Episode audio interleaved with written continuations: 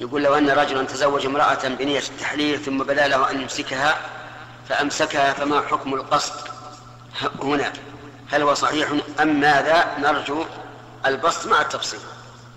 الواقع أنه لا يحتاج بسط ولا تفصيل.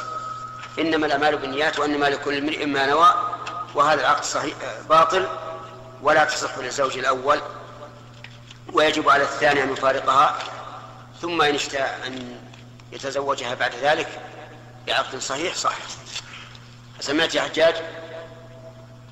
يقول هذا لا يصح النكاح ولا يحتاج تفصيل ولا شيء.